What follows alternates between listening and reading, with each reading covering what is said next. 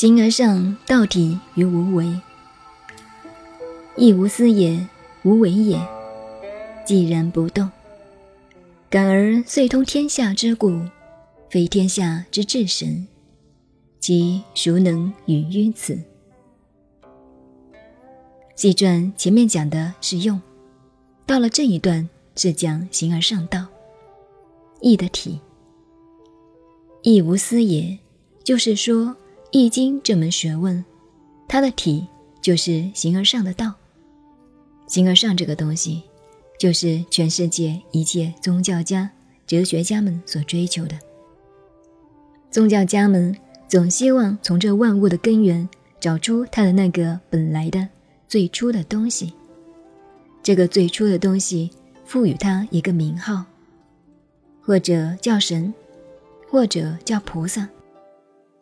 但是在这里，我们中国文化《易经》的学问里头，你要叫它心物一元也可以，叫它神也可以。如果推算这个思想的年代，应当在孔子之前。假设有人说《系传》不是孔子做的，是后人增加的，那么这个人。也不会是秦汉以后的人，而且不管谢传是不是后人增加的，我们可看出来，他虽然不用那个神或者心或者物来代表宇宙的本体，但是在易经文化中，他最高的境界已达到了不可思议、没得东西的境界。佛经上讲不可思议，就是不可用思想去讨论。你说有个上帝，有个佛，已经牵涉到人的思想了。最后心物都是空的。我们讲的这个“空”字是来自佛学。中国过去没有这个说法，只称它为无为。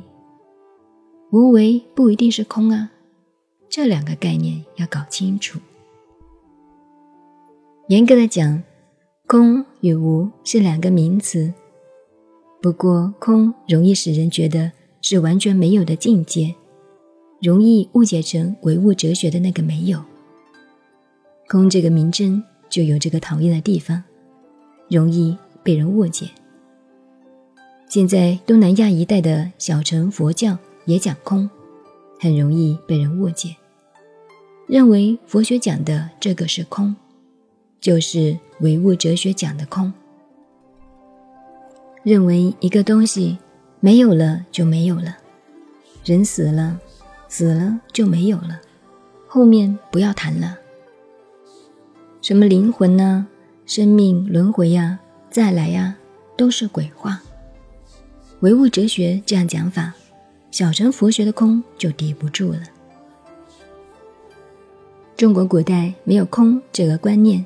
只有无为，无为不能解释为空，也不能解释成虚空。如果把虚空一样叫做无为，那是一个画蛇添足的解释。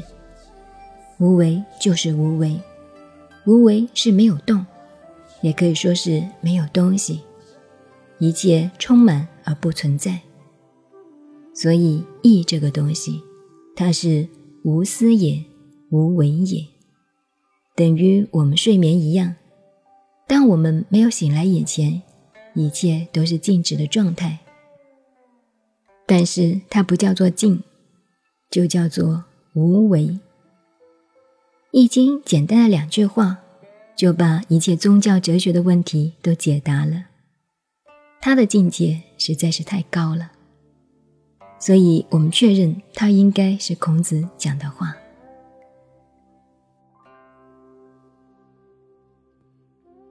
您好，您现在收听的是南怀瑾老师的《易经纪传别讲》，我是播音静静九安，微信公众号 FM 幺八八四八，谢谢您的收听，再见。